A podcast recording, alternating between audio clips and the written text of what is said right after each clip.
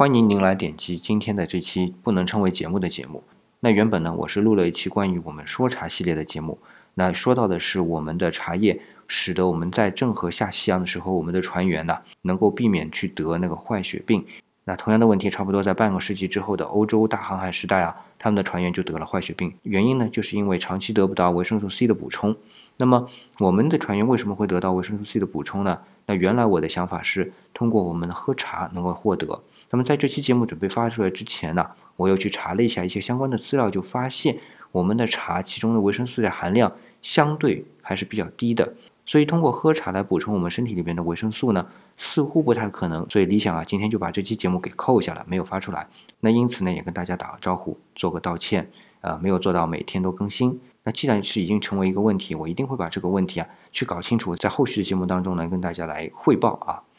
那所以啊，今天就没有办法更新新的节目给大家了。那理想再次给大家做一个道歉。